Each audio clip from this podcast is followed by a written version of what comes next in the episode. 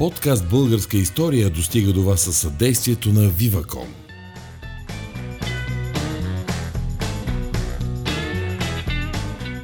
Здравейте, уважаеми слушатели!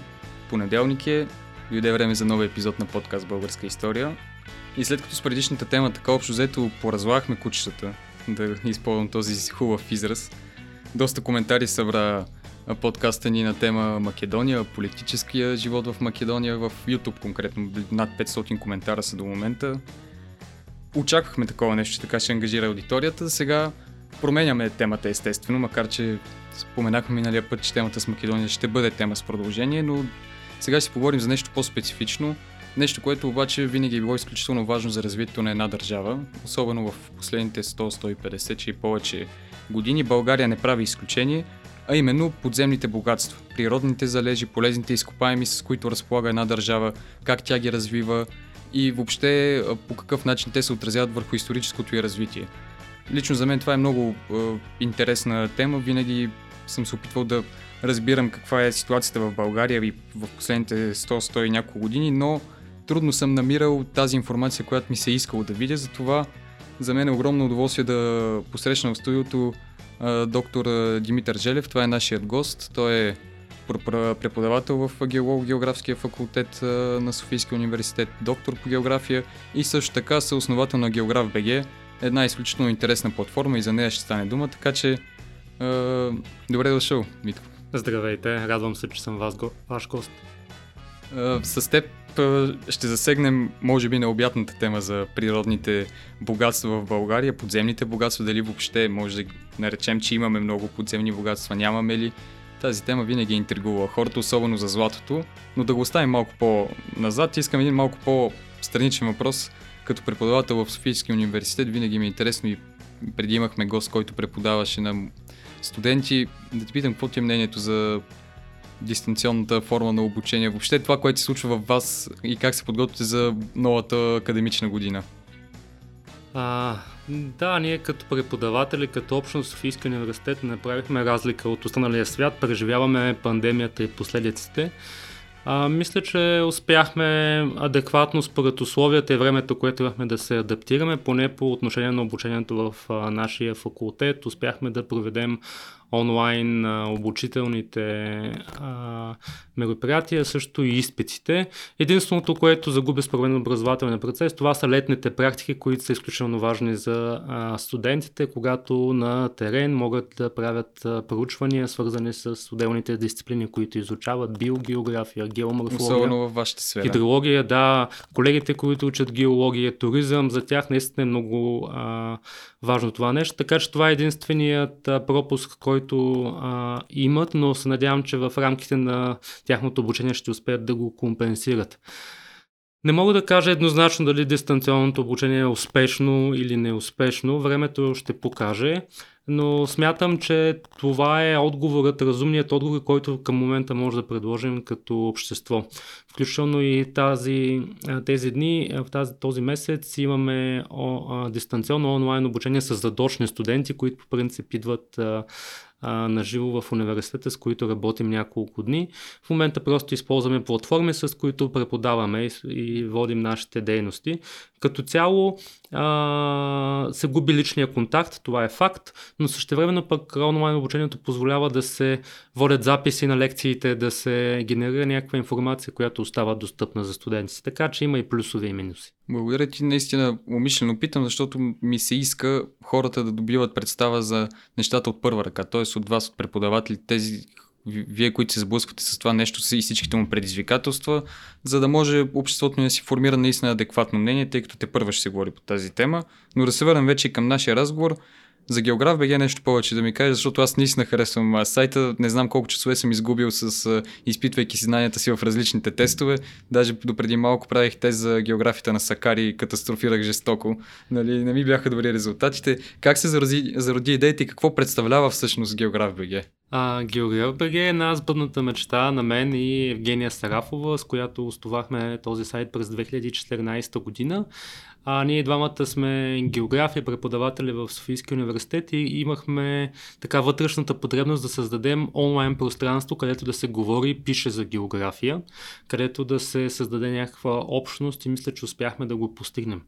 А, значи Географ БГ е място, където може да се намери актуална географска информация. Включено в момента има информация за подпис, подписка в подкрепа на учителите по география и тяхната дейност.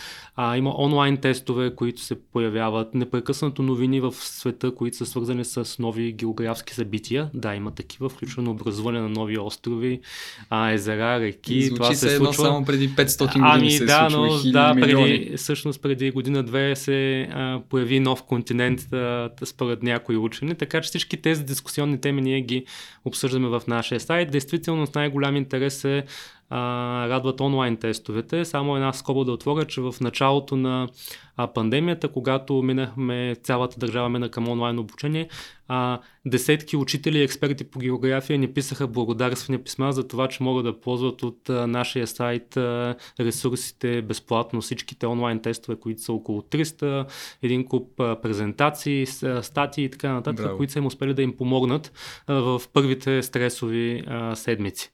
Така че това е Географ БГ. Ние организираме всяка година един географски фестивал, Българския географски фестивал, който, за съжаление, тази година го отменихме предвид пандемията, където се събираме няколко стотин думи, души хора с любители на географията от цялата страна. Има ученически състезания, купон, веселба и така. Поздравления и наистина да. за видяла се полезността, може би, на такива сайтове се оценява най-много точно в такива ситуации, тъй като иначе ги приемаме за даденост. Така че призовавам слушателите, ако темата им е интересна, очевидно име, щом все още са с нас, могат да разгледат сайта. И вече да отиваме и към нашата така доста всеобхватна тема. А, така, фун... отговор на фундаменталния въпрос, доколко България е богата на полезни изкопаеми и богата е, се надявам да дадем с, в хода на разговора. В края слушателите да са наясно, да започнем по-назад, може би от древността. Да, ами да, да почнем от общото към частното. Първо да кажем, че полезните изкопаеми или така наречените минерални ресурси, а, както е по-международно признато да се наричат, са част от а, природния капитал на една територия или нейния природно ресурсен потенциал. Всичко това, което хората могат да използват своята дейност. И в хода на своето историческо развитие всъщност тези минерални ресурси или полезни изкопаеми са имали различна степен на полезност и приложение. Давам пример, че примерно с развитието на технологиите, когато вече имаме нужда от някакви метали, които са по-редки и ценни, те стават много по-ценни и по-полезни, хората започват да ги добиват. Съответно има материали, които са добивани в миналото, но вече са непотребни, т.е. те вече не са ни полезни изкопаеми. Някакъв пример за такъв ами, материал? Мога да дам пример с азбеста, който е нерудно полезно изкопаемо с вулканичен происход, има го в България в източните Родопи. Той се е използвал в строителството а, десетилетия наред, а, само че е доказано, че той е силно канцерогенен. И има а, политика в Европейския съюз да не се използва в строителството и да не се добива. И когато България е стана член на Европейския съюз, практически едно от условията, които прие е да не се осъществява този тип дейност, да не се използват такива строителни материали. И от тук на находищата на азбест държавата вече не са полезни изкопаеми, защото те са непотребни а, за никого. Давам просто такъв а, пример. А, бих Пример в глобален мащаб е литият, литиевите руди, които се използват в момента за батериите. Да. Ами преди да имаме такива батерии, литиоионни, всъщност литият не е толкова широко разпространен. А коя държава, кои са държавите така доста богати на лития? Ами най-големите находища на литии са установени в южноамериканската държава Боливия. А, така че там в момента има доста сериозен а, добив, основно в Северна и Южна Америка. Но нека да се върнем на а, полезните изкопаеми в а, България. А, всъщност, още ние знаем, че от дълбока древност тук хората са добивали различни а, метали, отначало а, мед, а, желязо, а, правили се различни сплави а, нали, нашите слушатели са наясно с хода на историческото развитие на човечеството, че са минали през различни епохи, които носят наименованието на това общо взето, какви сечева и какви, до какви вещества с материи са спявали Колко да стигнат. Дълбока древност, като казваш дълбока ами, древност. ние знаем със сигурност, че е имало рододобив по нашите земи на няколко хиляди години. А, Варненския некропол, във Варненския некропол е открито злато, което е а, на няколко хиляди години. А, порядъка на 4-5, ако не ме лъже паметта. И химичният анализ на това злато показва, че най-вероятно то е добито от източните родопи в района на АДАТП, където днес пък се добива се много злато. Ще говоря малко, ще спомена малко по-подробно за АДАТП и по-късно. Така че а, това е ясно. Ясно е, че е добива на медна руда в Средна гора, в района на Старозгорските минерални бани. Ясно е, че е добивано а, желязо, а, в Рила, в Витуша, на различни места.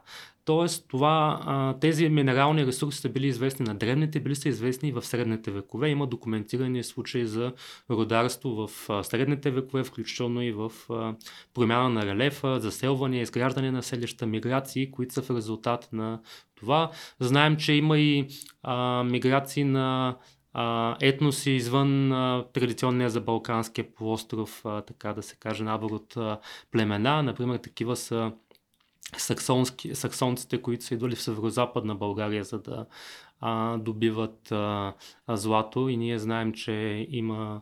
Кога горе-долу може да го, като някакъв период Ами през средните векове, през османското владичество да. има такива документирани е миграции. Интересно, защото са едни таки тъмни векове като цяло, не се да. знае много какво се е случвало, особено в османския период България нали, не е съществувало и доколко, доколко наистина е продължавал да има интерес. То е ясно, че винаги е имал интерес към подземните богатства, но доколко те са били използвани. Ами да, те са били използвани с различна интензивност. Обикновено, когато е ставал някакъв катаклизъм, смяна на една държавност с друга държавност, много често е имало упадък, след това отново възход. А, но трябва да а, открием един много интересен момент, който а, за мен лично като изследовател на българската география в исторически аспект е много а, така любопитен. Ние учим как а, в един момент през а, края на 17-18 век, 19 век започват а, западноевропейски пътешественици да пътуват из Османската империя. Знаем за Мибое, знаем за Феликс Канец и така нататък. А, много важен момент, който всъщност не се комуникира в образованието, каква е тяхната цел на обикален. Всъщност а, те основно събират данни за населението, за релефа, а, за природата, но най- най-важното нещо, което правят е те описват и, а, описват и находищата на полезни изкопаеми, които са известни до този момент. И какво описват за, ами, тези, за българските земи? Те са, те са описали, нали, че има, това с, примерно, е било ясно, че има злато в района Трън още тогава. Било е ясно, че има железни роди в северо-западна България, че има въглища в района Марица Изток. Това са а, факти, които са били известни и за какво им е било на а, западните държави да ги знаят, тъй като те са предусещали стратегически, че въпроса за колапс на Османската империя е чисто времеви и се трябвало, е трябвало да знаят стратегически към коя част на европейска Турция да имат интереси при бъдещо преразпределение на териториите. Най-вероятно това е била причината, но а, основ, основна цел на тези експедиции е била действително да съберат информация за минералните ресурси. А Османската империя какво е правила? Тя не е предполагала или не е било на дневен ред? Въобще разработвала ли е тези находища? А в Османската империя са разработвали находища, но по един изключително екстензивен, примитивен начин, т.е. по никакъв начин не е имало развитие спрямо средновековието. Ние знаем, че Османската империя е останала в страни от индустриалната революция и съответно, когато нямаме развитие на индустрия, нямаме потребността за огромни, а, за разработването на големи находища на полезни изкопаеми. Тези неща са несравнимо, а, така, неразривно свързани. Пак отваряме една скоба с скок в бъдещето, когато комунистическото правителство на България решава, че ще бъде индустриална държава, взима решение за разработване на определени участъци с полезни изкопаеми, като Марица Изток, като находеща на ловно-цинкова руда в Родопите. Въобще, нали, това са неща, които са свързани. Има пряка връзка, т.е. економическото развитие е свързано с а, интереса към полезните изкопаеми. Тоест, тук поредната сфера, в която общо взето забавеното развитие на Османската империя предопределя, може би, и забавеното развитие на конкретно за подземните богатства в първите години след освобождението? Или то не е такова? Какво се случва в те точно тези ами, първи десетилетия до началото на 20 след, век? След освобождението, когато започва стопански подем на България, естествено се а, усеща и необходимостта от разработване на находища за полезни изкопаеми. Общо постепенно се съсредоточва интереса към Пернишкия въглищен басейн като източник на твърдо гориво. А, и първите мини пък за добив на метали са тези при а, гара Елисейна в Искърския прелом, а, където се добива медна руда. И всъщност там това е една може би от най-дълго функциониралите а, мини а, за цветни метали в а, България, но тук интересът е частен. Действа се последния начин. Държавата няма пряк инвестиционен интерес. Тя дава концесия. Определени участъци на концесия и а, български предприемачи, търговци, включително и учени, са участвали в разработването и в инвестирането. Пример за това, например, е а, академик Анастасия Ширков, който е основоположник на българската география, бивш ректор на Софийския университет, той също е инвестирал свои средства в мините при Елисейна и в последствие бил акционер. Нещо, което го е направило и доста по-заможен. Тоест частният интерес е бил водещ в случая и всъщност зад първите мини, които ти сме да. в Елисей, нали може да. да кажем, че са първите, да. стои такъв частен интерес. Абсолютно частния интерес стои. Даване са участъци на концесия, така са давани участъци на концесия в района Марица Изток, където всъщност е било много примитивно въгледобивната, много така въгледобното стопанство е било доста примитивно. И а, предвид, че стопанският профил на българската държава до Втората световна война е преди всичко аграрен и с развитие на леката промишленост много слабо се развива добива на полезни изкопаеми. Тоест, може ли да кажем, че държавата очевидно изостава в този период, дори Всъщност не знам, за Западна Европа е ясно, но може ли да се сравним докол, доколкото има информация с съседите ни на, на Балканите? Те по това време какво се случва там? Ами с съседите на Балканите а, ситуацията е следната и в а, Гърция социално-економическото развитие на подобно ниво, в Югославия тогава е на подобно ниво, в Албания е още по-низко.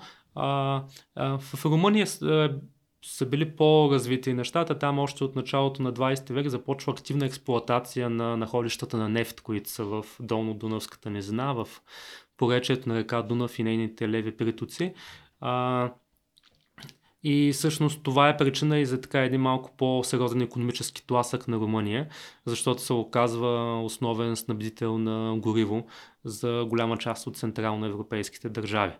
Знаят, може би, а, нашите слушатели, че в хода на Втората световна война, пък когато Румъния е съюзник на Германия, има така неблагоприятната съдба а, Вермахта да изразходва почти целите находища на нефт на Румъния и така една от най-богатите държави на нефт. Всъщност след войната Румъния в има... Плоещ, да, в, да. в района на Плоещ, Браила има така а, са тези седиментни структури, от таични структури, в които са нефтените кладенци и всъщност след войната те ги губят. А в а, този период след освобожденски, особено след а, края на Първата световна война, Мините в Перник ли общо взето са най-голяма, най- най-големия, най-големите работещо Ами, мини ос, основните са в, Миник и, в, в Перник, мините в Перник и при Елисейна това са основните въгледобивни райони. В Балканския басейн също има добив на въглища, но слабо а, развит. Това е на Твърдица. Там процесите започват по-интензивно след а, а, идването на социалистическото стопанство. А за урана, какво може да кажем, понеже знам, че в района на София, тук Бухово, под връх Готен, още по царско време мисля, че са открити първите залежи на уран. Голяма част от залезите, залежите са открити а, по царско време, но не са започнати, не са въведени в експлоатация. Тоест, те са картографирани, така да се каже, отбелязани са, оценени техния потенциал а, но същинската им експлуатация започва в годините след а, Втората световна война. Да, в България има находища на уран, това е нормално, процес свързан с образуването на а, планинските вериги и конкретно тези скали. Преди всичко уранът е превързан към по-стари скали. Има го естествено във високи нива в българската природа. А, не случайно в град Хаско имаше съдържание на уран. Да. А, всъщност там се оказва, че има естествено висок природен фон в съдържанието и за голяма част от родопите същото се отнася. А, та, уранът се добива а, едва през времето на, на социализма, когато по мнение на експерти, които занимават с опазване на околна среда, не се добива по най-чистия начин. Има много сериозни а, щети върху околната среда, замърсявания на подземни водоисточници, на почви, а, включително в района на а, Сеславци и Кремиковци, да. тук Бухово около София. А, само пак отваряме една скоба, че в наскоро приятия стратегически документ Визия за развитие на София до 2050 година, столична община е заложила много сериозна програма, свързана с рекултивация на тези земи, които са замърсени и проучване на а, цялостната екологична обстановка около тези места. То има една цялостна мистика и около редки метали и предприятието някого нарича като държава в е, държавата. Говоря за годините на социализма и е, добиването на уран. Има дори, не знам ти ще кажеш дали са легенди или не, как нали, този, този уран е бил изнасен за Съветския съюз, там е бил обогатяван и всъщност с са, до голяма степен изиграва роля и за Съветския съюз, за, него, за ядреното развитие на тази държава, макар на мен да ми струва странно. Едва ли са ами, опрели чак толкова до... Съветския съюз е разполагал с, като държава с най-големите находища на уран в света. Да. В момента те са в Казахстан, там доста а, сериозен, така да се каже, отпечатък има върху природата в резултата на тези а, дейности. Ами, това, което мога да кажа за урана е следното. Всъщност той, добива на уран е част от една по-голяма вълна, която обхваща българската действителност след Втората световна война и това е индустриализацията. Когато държавата решава, че ще тръгне по съветския модел за економическо развитие, започва индустриализация с масово инвестиране в разработването на холища на полезни изкопаеми, които в повечето случаи са економически неизгодни. А експерти казват, че добива на уран също е в тази категория. Нещо, което е правено просто да се каже, че се прави, без да има реалния економически ефект. А, и това е причината да се а, стигне до забраняването на добива на уран. През 90 и а, не се лъжа, 95-та година има едно постановление yeah. на Министерски съвет, което забранява добива на уран и закрива урановите мини. А странно ли, извинявай, че те прекъсвам, а, или е нещо нормално, има и в други държави този феномен, този факт, държава, която има собствена електрическа ядрена централа да има и залежна уран, но пък да не добива уран. Или не е нещо необичайно? Не, не, не е нещо необичайно. Тук причините, официалните причини са екологични, т.е. държавата се опитва по всякакъв начин да преустанови дейности, които могат да бъдат заплаха за гражданите, но има и економически момент, че е много по-економически изгодно, много по-ефтино да се внася готово гориво от а, а, било то от Русия, от Казахстан или от някоя друга държава, отколкото да се извършва тази а, дейност на наша територия, която е високо рискова от екологична гледна точка. В този ред на мисли споменавам, че и Франция е държавата с най-развита атомна енергетика в а, света. А, всъщност основно разчита на находищата в а, африканските държави, в а, Нигер, в а, Мали, в Мавритания. Там има находища, откъдето се добива а, свой, своето гориво. Това отговаря най-добре на да. въпроса ми, може а, Въпреки, че във Франция също има находища в Централния Френски масив, има находища от Туран, те предпочитат да използват, да разработват находищата в Африка. И въобще като цяло това е една глобална тенденция. Високо развитите държави изоставят минодобивните дейности и започват да разчитат на ресурсите на развиващите се държави.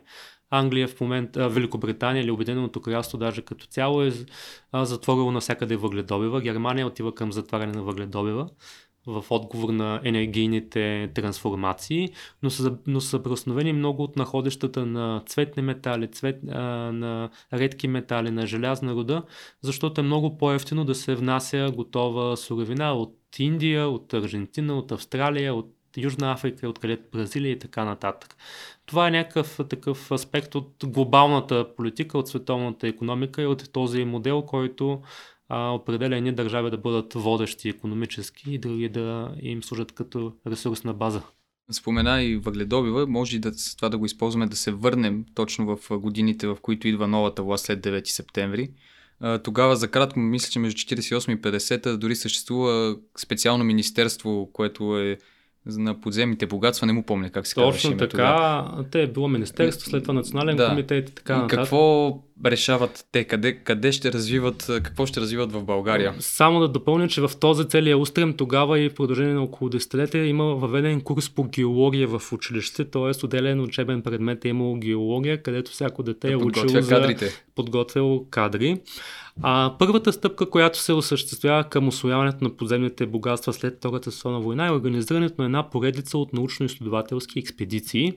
А, те са българо-съветски експедиции, водещи съветски геолози, изследователи на Сибир, на Урал, Кавказ и така нататък. Започват с а, своите научни бригади да извършват много детайлно а, оглеждане на българските земи. Когато се търси едно полезно изкопаеме, има определен алгоритъм, по който се върви и вижда се какви са скалите, като се определи техния вид, се определя начина по който те са образували, съответно зависимост дали са седиментни, магмени, а метаморфни. Знаем какъв тип полезно изкопаемо може да търсим. Понякога ни помага и растителността, която има преференция към дадени химични елементи. А, нещо много важно изследват са седиментите, които са в реките. Защото в река, реката е един голям обобщител на химична информация, на геохимична информация.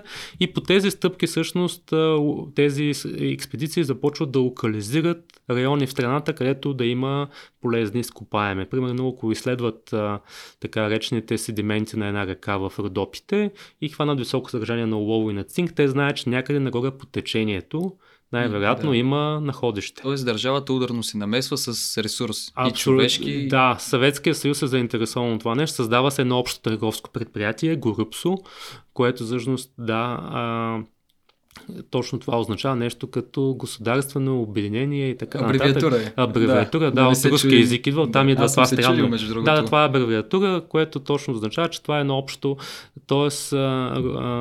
Съветския съюз дава технологичния ноу-хау, технологиите да. и се ползва българските работници с българската а, природа. И какви плодове дава и това усилие? Плодовете дават следните изражения. Започва действително страната на бих казал над ня, няколко стотин, може би 200-300 локации да се разработват полезни изкопаеми а, да се откриват нови находища, да се изграждат е, индустриални комплекси край тях и дори да се изграждат селища. Имаме няколко града и села, които са възникнали като миньорски селища и са се развили. Нали, най-известният пример е Перник, чието възход е в резултат на минодобивната дейност и индустрията, която е превързана към него. Бобов дол е такъв град, Раднево и Гълбово са такива градове, Маджарово, Родозем, Мадан, а, в лъки, в да. родопите. Така че има, има такива а, а, неща. Ето, постепенно стига и до 50-те години, когато се откриват първите находища на нефт в нашите земи при а, Шабла, при село Тюленово. Постепенно се откриват находища на природен газ. А, въглишният басейн в Марица Изток, а, който в момента е най-голямата най-големия по обект минодобимен така да се каже, комплекс държавата започва активно да се експлуатира. Значи, тук един много интересен а, факт е как а, се разбират учените за мащабите на Маришкия басейн. Било е ясно още от османско време, че там има въглища, но никой не е знаел какво количество се. През 1928 година е голямото черпанско земетресение, да. което активизира сеизмични вълни, които причиняват един геоложки феномен, който се проявява и до наши дни, но доста рядко, така наречените кални вулкани в района на долината на река Съзлийка, където е точно този въглищен басейн. Фонтани, височина до няколко десетки метра, са изхвърляли смесеца от въглища, пепел, а, гореща кал и така нататък и хората са дали сигнал какво се случва. Е отиват, отиват, да, геолозите от Софийския университет и казват, да, това тук са въглища, които най-вероятно да има някакъв много мащабен.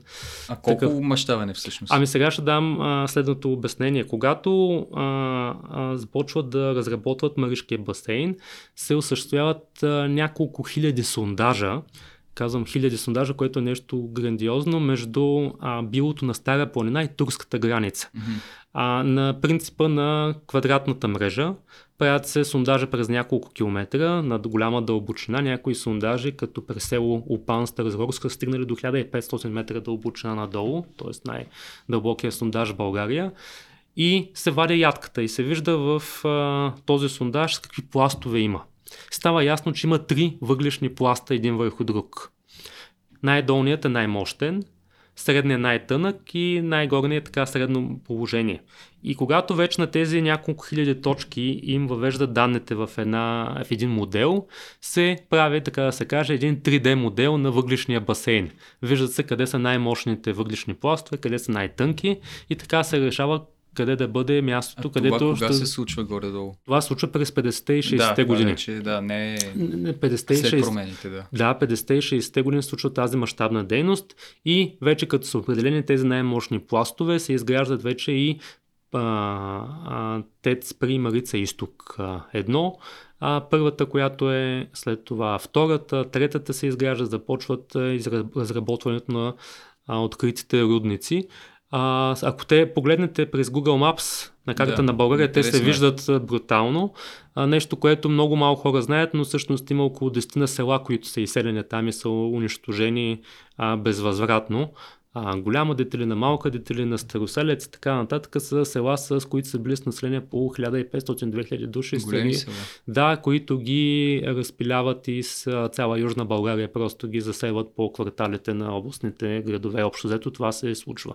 И, тоест, тези залежи са си значителни не само в национален мащаб, в източноевропейски. Те са, да, да значителни. да го очертаем, за, да си го за Балканския полуостров са най-значителните залежи, но отваряме пак а, това пояснение, че това са лигнитни въглища и от всички видове въглища те да. са с най-низко качество, най-низка енергийна стойност, в резултат на което те са не, не особено економически енергийно ефективни.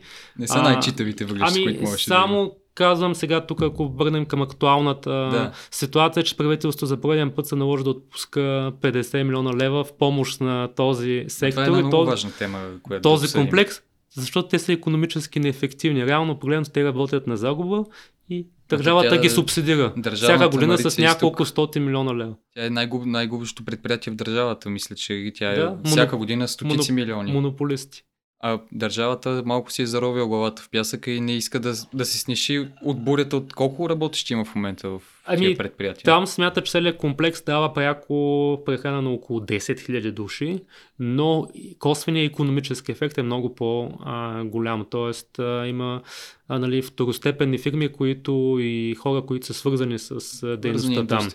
Така че това ще бъде един от моята прогноза, един от големите економически катаклизми регионални в България, защото в перспектива този комплекс няма как да съществува в сегашния формат. Мисля, че в Полша и в Германия са се сблъсквали вече с това нещо във връзка с политиката на Европейския съюз за промяна на енергийните източници. Там как са се справили? Ами в Германия вече има декларирана политика, че преустановява добива на въглища. Има се ясен а, таймлайн, т.е. има поредица от години, с които са се ангажирали да се реорганизират енергийните мощности на страната и да се преустанови въгледобива, като всички засегнати места да бъдат рекултивирани, т.е. да бъдат възобновени в някакъв приличен природен вид, с залесени гори или с земеделски земи.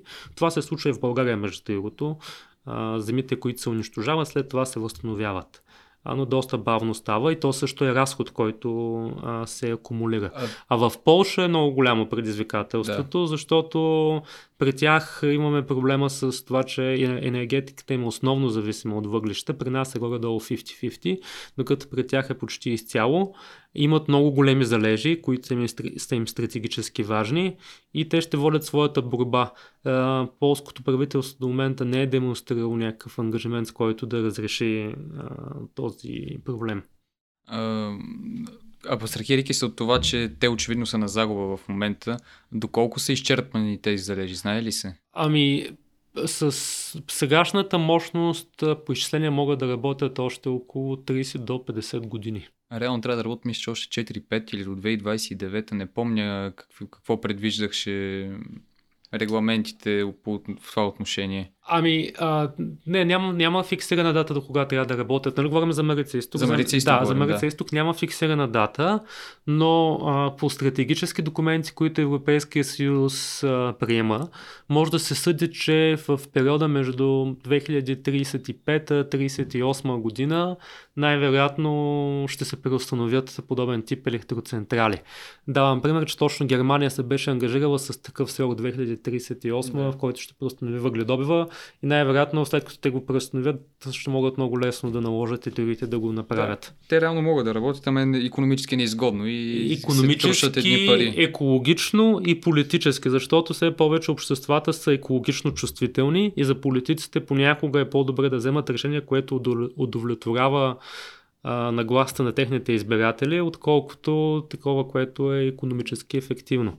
Какво ще се случи в България с Марица Изток, аз трудно мога да кажа, а, но смятам, че в сегашния модел, в който държавата субсидира а, поне економически механизми а, тази дейност е пагубен за бюджета и със сигурност създава по-голяма пропаст. Да, даже днес или пълния ден ние правим записа на 9 септември, мисля, че се гласува увеличение на заплатите на работещите в басейна. Да, да, да. да. Еми, тези 50 милиона, за които казах, да. които ги отпускат да. извънредно, а, което, да, така, говори е... за, не, за неустойчивост на целия сектор. Говорим да мине сега, пък а, после ами, да се оправят. Да, но има и сега а, да видим и светлата страна на добива с полезни изкопаеми в община Крумовград в а, източните Родопи, област Кърджали, където се намира масивата ДАТП. А, сега започва експлуатацията на а, находищата от злато. А, и там се разкриха няколко стотин работни места, които със сигурност ще дадат а, преки, пряк, еф, пряк ефект върху тези хора, които ще работят тях и техните семейства и косен ефект върху цялата економическа екосистема, която функционира там. Там беше много дискусионна темата от екологични съображения. А, имаше предснение от, включено от Република Гърция, тъй като а, река Крумовица, която минава оттам е в водосбора на Арда и в последствие навлиза водите на гръцка територия през земеделски земи. Канадските инвеститори а, предприеха всички мерки необходими за да гарантират, че ще бъдат добиван, златото ще бъде добивано по най-високи международни екологични стандарти и че няма да се замърсява. А, това е техното уверение и това, което са предприели като инвестиционни намерения, което удовлетвори Гърция и гръц, гръцката държава се съгласи с този а, добив.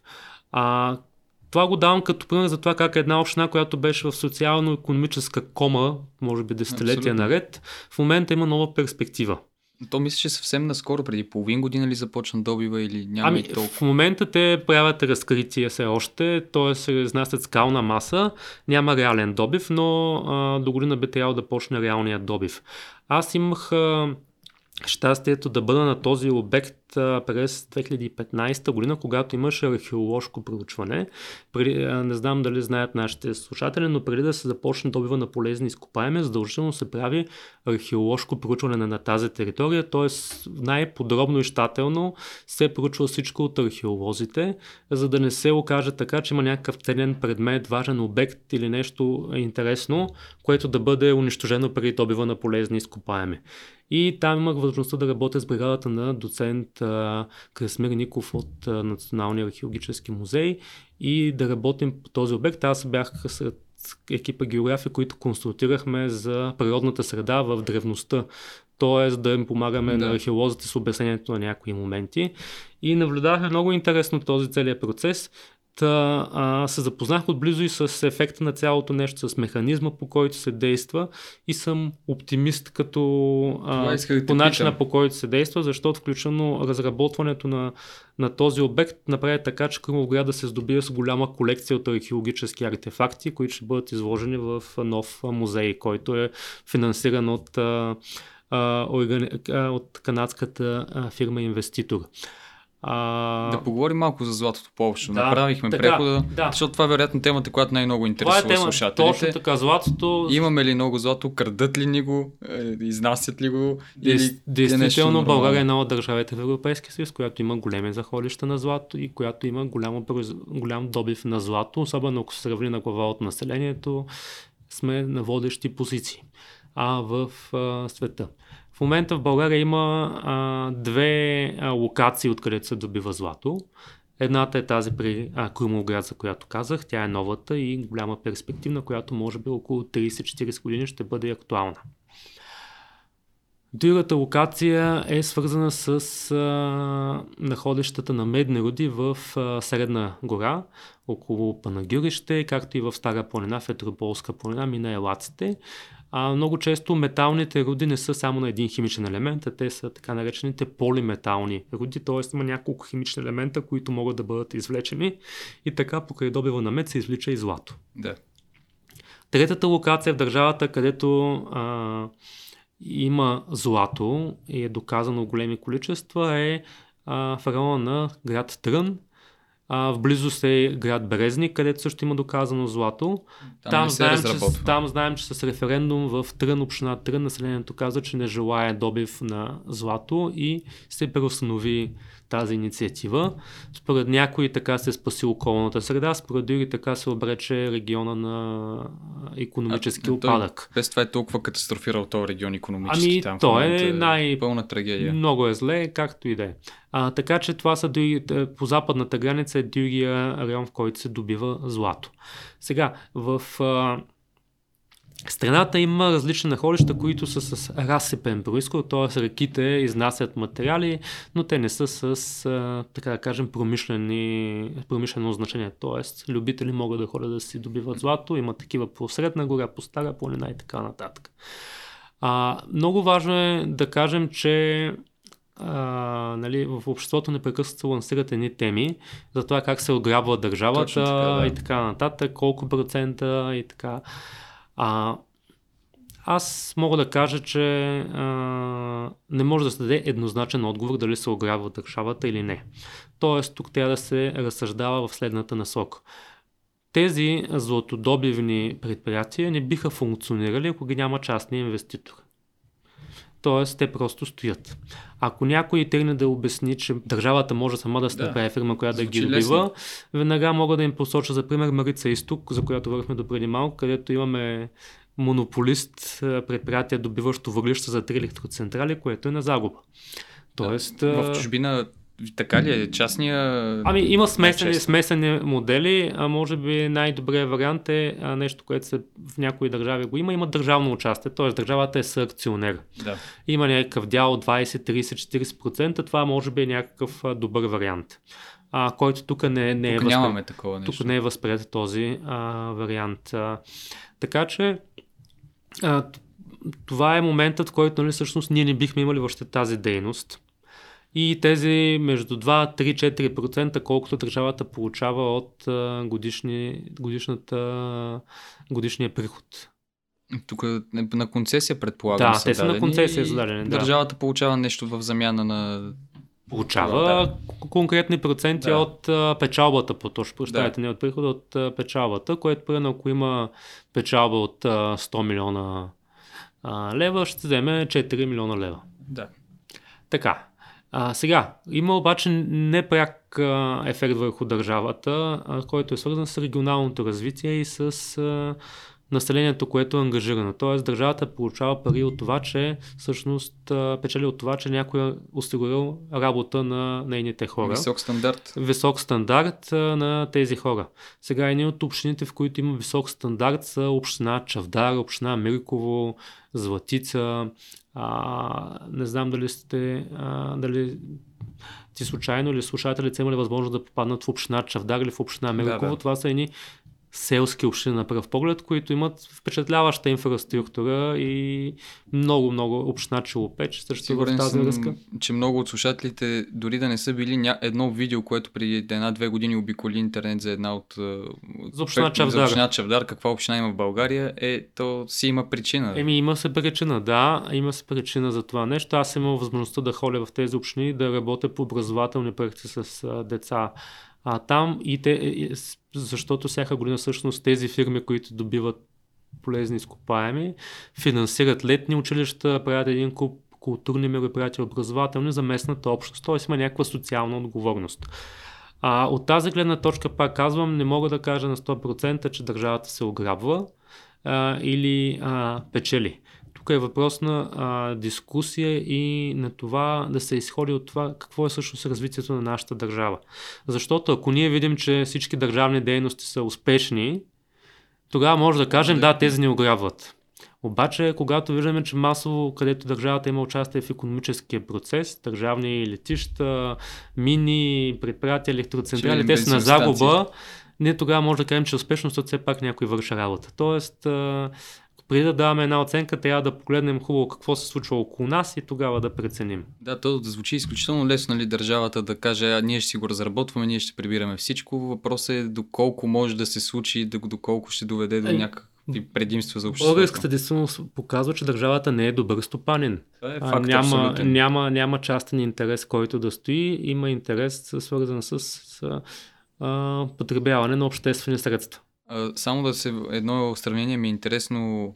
Находището в АДАТП, нали така беше? Да. В Крумовград, то по-богато ли е от това, което до момента има в Средна гора и Стара плана или няма такива такава информация, ако въобще може това така да се казва? Това в АДАТП се смята, че е най-голямото в България и то е предимно на златна руда. Не на мед. Да, то е на чисто злато. А, причината да има археолози там е, че смята, че там всъщност са имало древни рудници, които се е добивало злато и там в район на Перпирекон, Тату и тем подобни значи, исторически. Да, да, оттам са взимали а, злато за различни амулети. А, има хипотеза, че включено и златото във Варненския некропол е добивано в тази част на родопите, съдейки по химичния състав. Тоест, то е златно, докато това в Средногорието е а, полиметално т.е. извлича да. се и а, злато. А ние може би в началото на разговора трябваше да кажем, но и сега не е късно, че когато, как се образуват самите полезни изкопаеми, че те са тук не защото, примерно, а, нали, Господ е благословил българските земи, защото е имало някакви процеси на планино образуване, свързани с, с сблъсъка на литосферни плочи, на африканската за североазиатската и тук няколко регионални по-малки, като егейската и малоазиатската. И всъщност при отделните процеси се образуват различен тип полезни изкопаеми. Единият случай е когато имаме вулканизъм, примерно се образуват медни роди, и злато. Когато имаме пък някакъв тип изветрене на скалите, пък се образува желязна руда или манганова руда. Когато имаме оттаяване, се образуват въглеща, нефт, газ. Тоест, те са свързани с някакви конкретни процеси, които са отражение на геоложкото минало. И тези процеси какво са ни завещали? Освен златото, за което поговорихме и въглищата, очевидно държавата има залежи на тези природни богатства. Под, а, има ли нещо друго, което дори да не е толкова известно с толкова широко приложение, България да е богата или ами, по-скоро? Има не? всъщност нещо, което пак дава много сериозно а, стопанско измерение, са находищата на Каолин в северо България.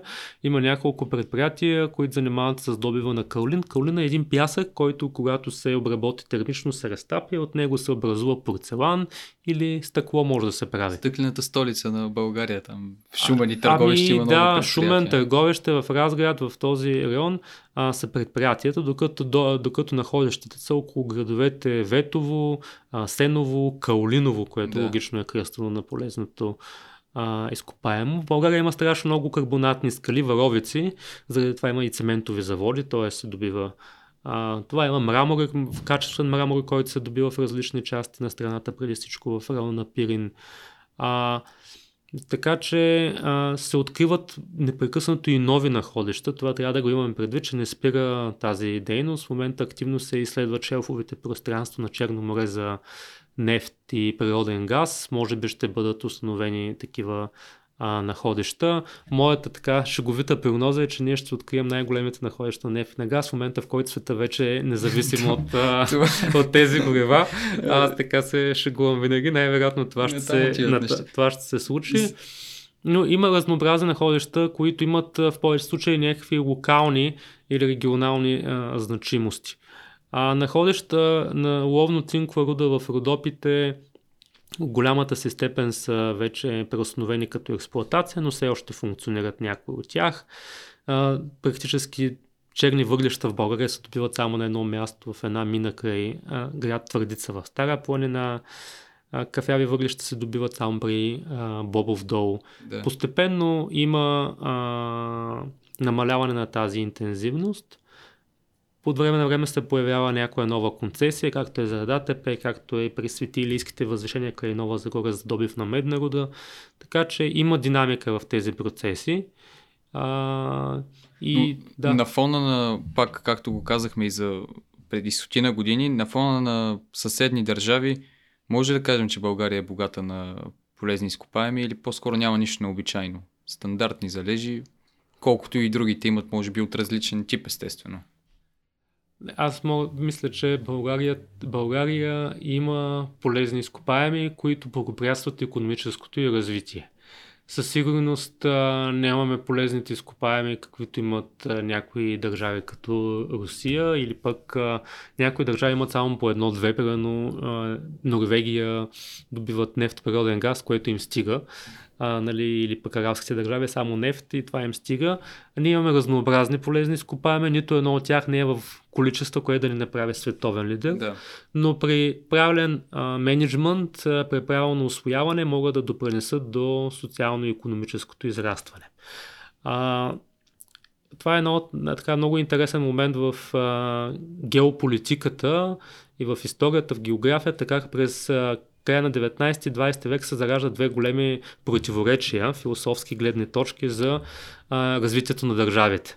Едната е на географския а, детерминизъм, която казва, че една държава, колкото голяма, по-голяма площ има, колкото повече население, колкото природни ресурси има, толкова по-велика ще бъде. Е логично за епохата. Да, и това вече се основава експанзационната политика на да. империите, които се опитват да се разрастват. Това е застъпено в Германия, тази а, гледна точка.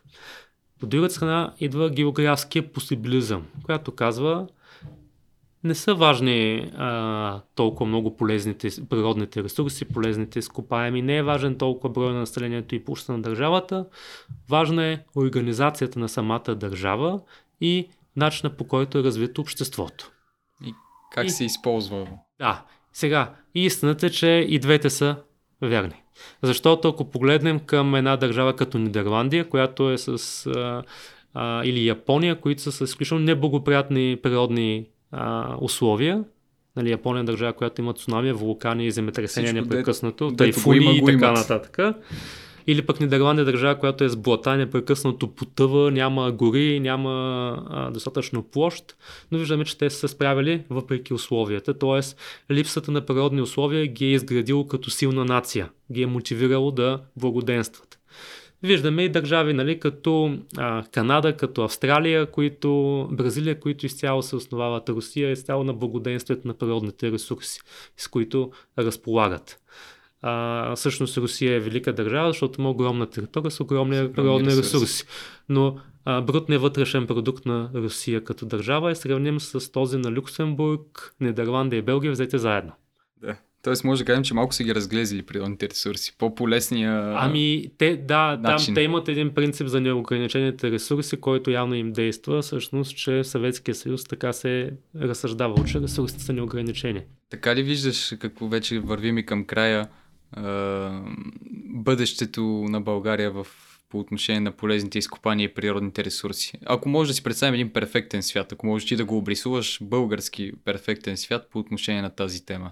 Ами според мен българският перфектен свят по отношение на полезните изкопаеми е да, да има добив на полезни изкопаеми, но той да бъде интелигентен, т.е. да се гарантира безопасността на околната среда и здравето на хората, да се гарантира националния интерес, а, като се е ясно, че всъщност тази дейност трябва да бъде печеливша и за а, инвеститорите, и за държавата, и за обществото. Мисля, че това е постижимо. Има държави, които са успели да постигнат а, подобна степен на а, развитие и това е въпрос вече тук на национално самочувствие и мотивация да се достигне до този етап. Като каза добив, който да не вреди, просто веднага сетих за шистовия газ, чекам да го пропуснем. Това също е нещо, което вълнува хората. Ясно е в България какво правим, а май в Румъния не правят точно така в северната част на Румъния. Точно. Да, България и Франция са двете държави в Европейския съюз, които са забранили дори, дори проучването, не добива проучването на шистовия газ. А, да, в Румъния е разрешено и в Добруджа, северна Добруджа, най-вероятно ще се осъществи тази засяга. дейност. Ами да, и може би ще влезем в, а, така, в науката с един много интересен пример за трансгранично замърсяване, защото в момента трансграничното замърсяване основно е по въздух и по вода. Сега най-вероятно ще имаме и подземно замърсяване, защото Добруджа представлява един огромен а, масив, изграден от а, варовици в горната си част. Варовици са скали, които има много пещери, подземни потоци, водни потоци, които трудно могат да бъдат картографирани и описани. Така че никой не знае какво ще се случи, ако се получи замърсяване на подземните хоризонти в Северна Добруджа. Дали ще изтекат към Дунав, към Черно море или ще дойдат към българските земи. Но може да се окаже, че а, така, Южна Добруджа е уязвима екологично от а, това, което се случва в Румъния. А, добивът на шистов газ а, е вече отречен в някои държави, като и Американски щати, където е добиван, заради пагубните последици върху околната да. среда. Тоест, твоето мнение какво е? А, аз съм категорично против добива. Ясно. Аз съм за конвенционалния добив на газ и на нефт, а, който е свързан просто с изпомпването на находища, което съществува, но не и за добив, който е свързан с инжектиране на химикали, които разяждат скалите и както е самат, самия механизъм при добива на шистов газ. Всъщност там е проблема. Начинът по който се стига до шистовия газ е с едни инжекции с химикали, химични вещества, доста силно агресивни към околната среда, които разяждат скалите. И проблема е, че ако те попаднат в водоносен хоризонт, да. ще могат да се разнесат. Оттам идва проблема. Иначе самия шистов газ като химичен състав си е просто газ. Да, добива. А, просто природен газ, земен газ, както още му казват, но е в шисти скали, които трябва да бъдат обработени химически, за да може да се освои. И за природния газ и нефт в Черно море видяхме Ер, Ердоган как се похвали преди няколко седмици с уж несметни, поне може би за техните стандартни залежи на природен газ, които са открили.